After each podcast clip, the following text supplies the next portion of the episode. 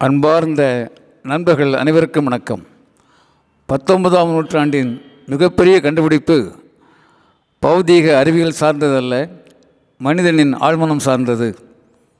The greatest discovery of the nineteen century is the power of subconscious touched by faith says doctor William James the father of American psychology நண்பர்களே ஒரு முறை ஒரு அரசனும் அவரது மூத்த மந்திரியும் ஒரு கிராமத்தின் வயல்வெளிகளில் நடக்கிறார்கள். அரசு அடையாளங்கள் எதுவும் இல்லாமல் சாதாரண குடிமக்கள் போல வயல் வரப்பிலே நடந்து வருகின்றார்கள். அப்போது ஒரு விவசாயி உலகம் பிறந்தது எனக்காக ஓடும் நதிகளும் எனக்காக மலர்கள் மலர்வது எனக்காக அன்னை மடியை விரித்தாள் எனக்காக என்று எம்ஜிஆர் பாடிய திரைப்பட பாடலைப் போல ஒரு பாட்டை பாடிக்கொண்டு ஆனந்தமாக ஏரோட்டி கொண்டிருக்கிறார். சாதாரண உடையில் எளிமையான வாழ்க்கை சூழலில் இருக்கின்ற இந்த உழவனுக்கு இவ்வளவு மகிழ்ச்சி எப்படி சாத்தியமானது என்று ஆச்சரியமாக பார்க்கின்றார்கள் அவர்கள் இருவரும். பிறகு அவர்களே அந்த உழவனுக்கு அருகிலே சென்று மிகுந்த மகிழ்ச்சியாக உற்சாகமாக இருக்கின்றீர்கள். உங்கள் மகிழ்ச்சியின் ரகசியம் என்ன என்று கேட்கின்றார்கள். அந்த உழவன் கலகல என ஒரு வெடிச்சிரிப்பு சிரிக்கிறார். பிறகு சொல்கின்றார் ரகசியமா? ரகசியம் என்பது என்றைக்குமே என் வாழ்க்கையில் இல்லை. எல்லாமே வெளிப்படையானது தான் எல்லாமே ஒரு பழக்கம்தான். நான் மனதார உடலார உழைக்கின்றேன். இரவு தூங்கப் போகும்போது என் வேளாண்மை பயிர்கள் என் ஆடு மாடுகள் என்னோடு பணியாற்றுகின்ற நண்பர்கள் உறவினர்கள் என் மனைவி என் குழந்தைகள் எல்லோருக்காகவும் நான் பிரார்த்தனை செய்வேன். எல்லோர் நலனுக்காகவும் நான் வேண்டிக் கொள்வேன். எல்லோருக்காகவும் என் மனதுக்குள்ளே நன்றி சொல்வேன். எல்லோரையும் வாழ்த்திவிட்டு உறங்க செல்வேன். அமைதியாக ஆழ்ந்து தூங்கிவிடுவேன்.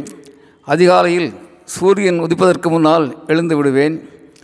அப்போதும் காலையில் ஒரு முறை எல்லோருக்காகவும் வாழ்த்து சொல்வது நன்றி சொல்வது பிரார்த்திப்பது என் வழக்கமாக இருக்கிறது.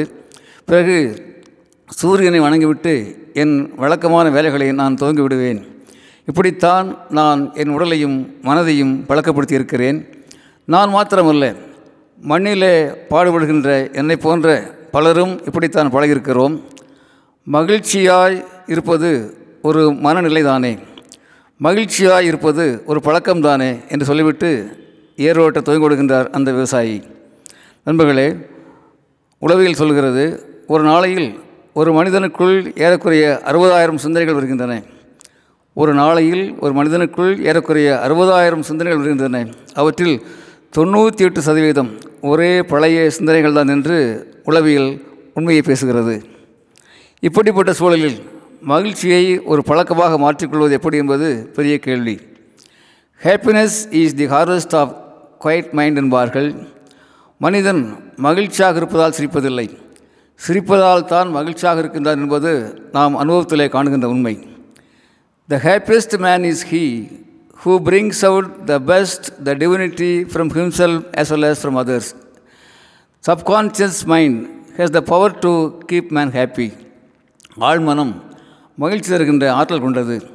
தனக்குள்ளும் தன்னை சார்ந்தவர்களுக்குள்ளும் ஆம் தனக்குள்ளும் தன்னை சார்ந்தவர்களுக்குள்ளும் உள்ள மேன்மையான உண்மையான செய்திகளையெல்லாம் கூறுகளையெல்லாம் அடையாளம் கண்டு ஊக்குவிக்கின்றவர்களே ஆம் அந்த மேன்மைகளை உண்மைகளை அடையாளம் கொண்டு ஊக்குவிக்கின்றவர்கள்தான் மகிழ்ச்சியானவர்கள் என்று உரைக்கின்றது உளவியல் அறம். நண்பர்களே உளவியல் படிப்போம் ஆழ்மனதின் அபார சக்தி அறிவோம் ஆனந்தமாய் வாழ்வோம். அன்புடன் அரங்ககோபால் இயக்குனர் சிபிஐஏஎஸ் அகாடமி கோவை.